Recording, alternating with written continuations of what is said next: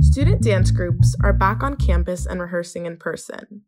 With the Diwali show this weekend and WashU Urban and Hip Hop Union's annual show on November 20th and many more cultural programs coming up, the performance season is getting busier and busier, and students are facing obstacles in finding places to rehearse.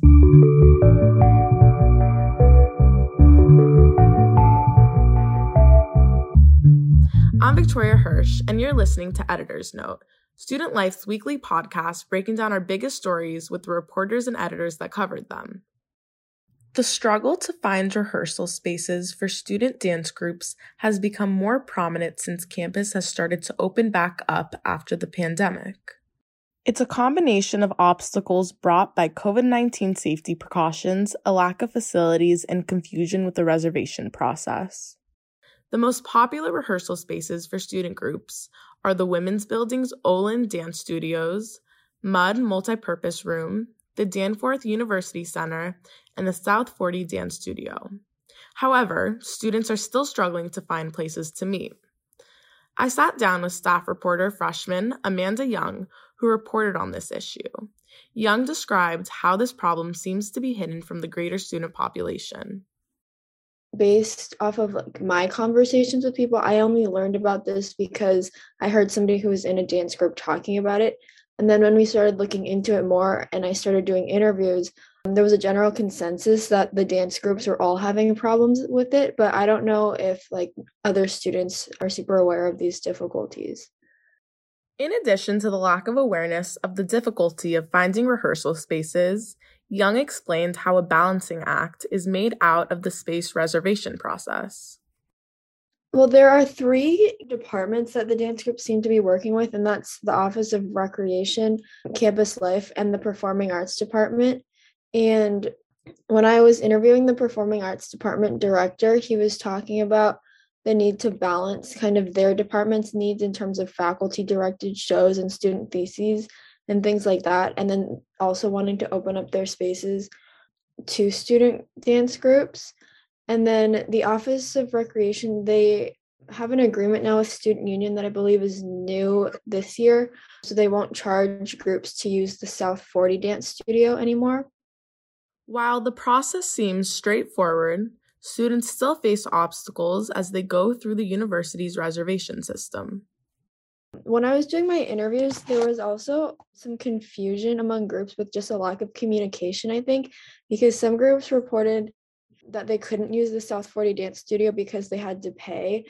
And one group said that they had been using the South 40 Dance Studio. And so when I went to confirm that with the person who's in charge of the facility, she said that it's a new policy that was presented to them over the summer by Student Union. Um, and so that's why some of the groups might not know about it.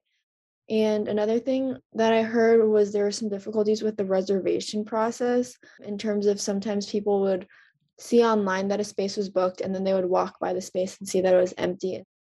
While it is easy to chalk up the difficulty of finding rehearsal space as another product of the pandemic, this obstacle has been greatly exacerbated by the loss of the Gargoyle, a popular rehearsal and performance space on the lower level of Mallinckrodt Center. The space was converted into office space for campus services like the Writing Center in 2019. It doesn't seem like it's a direct result of COVID. It seems to me like part of it is that a lot of groups are excited to be on campus doing in person activities after COVID. And so that's one of the reasons why the demand is so high. But it seems like this has kind of been a problem since the gargoyle space was converted in the 2019-2020 school year and since then from what i heard from my interviews it's been a little bit of a struggle finding spaces that are big enough and that have mirrors that the dancers can use just from the interviews that i've done it seems like they did have some difficulty in that 2019-2020 school year but the thing is that at the end of that school year is when things shut down for the pandemic and then last year, everything was shut down as well. And so now everything is kind of back. And that's why this is kind of becoming a problem, I think. More than 1,400 people signed a petition to prevent the closure of the gargoyle in the spring of 2019.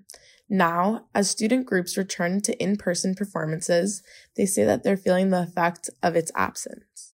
A lot of these groups are having performances coming up. I know that Diwali is this weekend, and um, Woohoo, the hip hop group, is having their showcase on November 20th. And so, as these performances come up, the groups really need space to practice and refine everything. And so, it's been difficult for them to um, perfect everything without consistent access to space or not necessarily consistent access, but maybe not being able to practice in the same place every time. With the lack of rehearsal spaces, student dance group leaders have been forced to expand their creativity from choreography to adapting other campus spaces into rehearsal spaces. I think that the common things that came up in my interviews were just that groups are having a hard time finding spaces where they can practice. And so as a result, they're looking for small little like niche places on campus. For example, one group said they sometimes practice in the basement of Mallinckrodt at night because they can use the windows as mirrors and see their reflections. Young mentioned that during her interviews, students thought simple changes to already existent rooms would be an easy solution to this problem. From what I heard doing interviews with the student group dance group leaders, they just want to see more spaces available. And so some of them were talking about specific rooms that they knew of on campus that maybe could be converted to practice spaces by adding mirrors. I think that one person mentioned Lopata MPR, and then another person mentioned the basement of Rutledge. They just kind of want access to more mirrored spaces.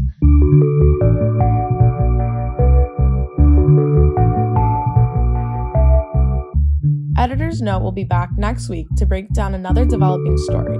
For Student Life Media, I'm Victoria Hirsch.